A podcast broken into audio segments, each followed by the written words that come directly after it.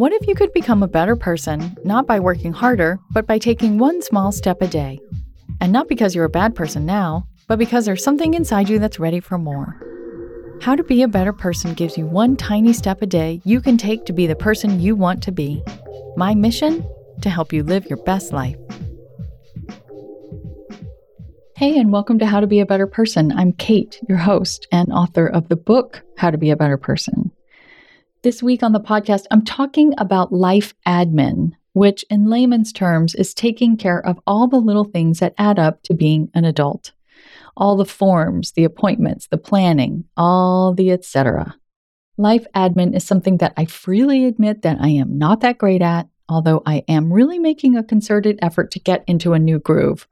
So while I do have a couple things figured out to share with you this week, I would truly love to make this deep dive into life admin a collaborative process. I created a Google Sheet that I called the Life Admin Tip Sheet so that you can come share your best tips for staying on top of life's many administrative tasks.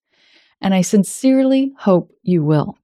You can find the tip sheet in the show notes or by going to beabetterpersonpodcast.com and looking for the link that says click here to share your tips and successes on the Life Admin Tip Sheet. One of my favorite podcasts, Death, Sex, and Money, created a communal breakup survival guide that gathered some great advice. I figured that adulting is something that's a big part of all of our lives and something most of us can stand to get better at. So let's do it together. Again, you can find the link to share your tip and or your success story in the show notes or at beabetterpersonpodcast.com. Today's big idea is my very best tip to make sure that you have the majority of the appointments that you, your pet, and your family needs with next to no effort on your part.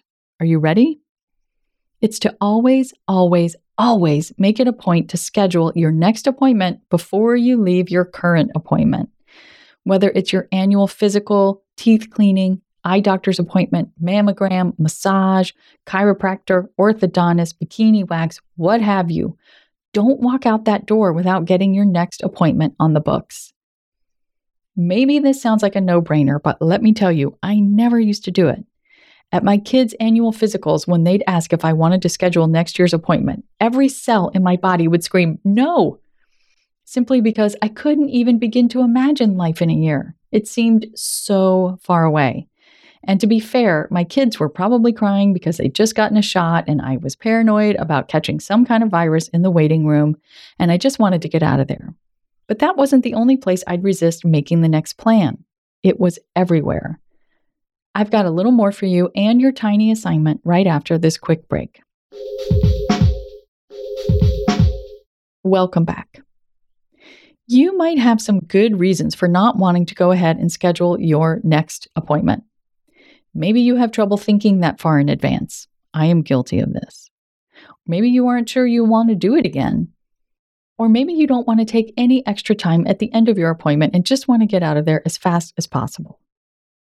Trust me when I say that when you take the extra two minutes to schedule your next appointment, you will thank yourself later. I just want to be straight up with you. Sometimes I don't take my own advice. Last year at my annual eye appointment, I did not schedule this year's. Maybe because they had dilated my eyes and I couldn't see to put the appointment in my phone. Still, I really regretted it this year when I got a voicemail message from the doctor's office that it was time to reschedule. And we had to play phone tag a full three times before we managed to connect in real time. That was about a week of having it as an open item on my to do list and getting mildly frustrated each time I saw that I missed their call or that I called and it went to voicemail. And it's just so not necessary when I could have taken care of it when I was there and talking to them face to face last year. The time is going to pass anyway. Let it pass with the appointment already on the books. And if it turns out that that next appointment falls at an inconvenient time, or you decide that you don't want to keep it, you can always reschedule it or cancel it. Of course, please give at least 24 hours notice.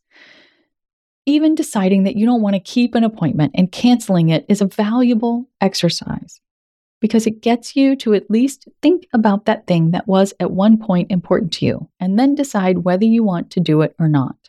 Honestly, these appointments are typically some form of self care, which most of us need reminders to do. So consider that booked next appointment a reminder for your future self. If you have the appointment on the books, you're more likely to go. I now do this with work too.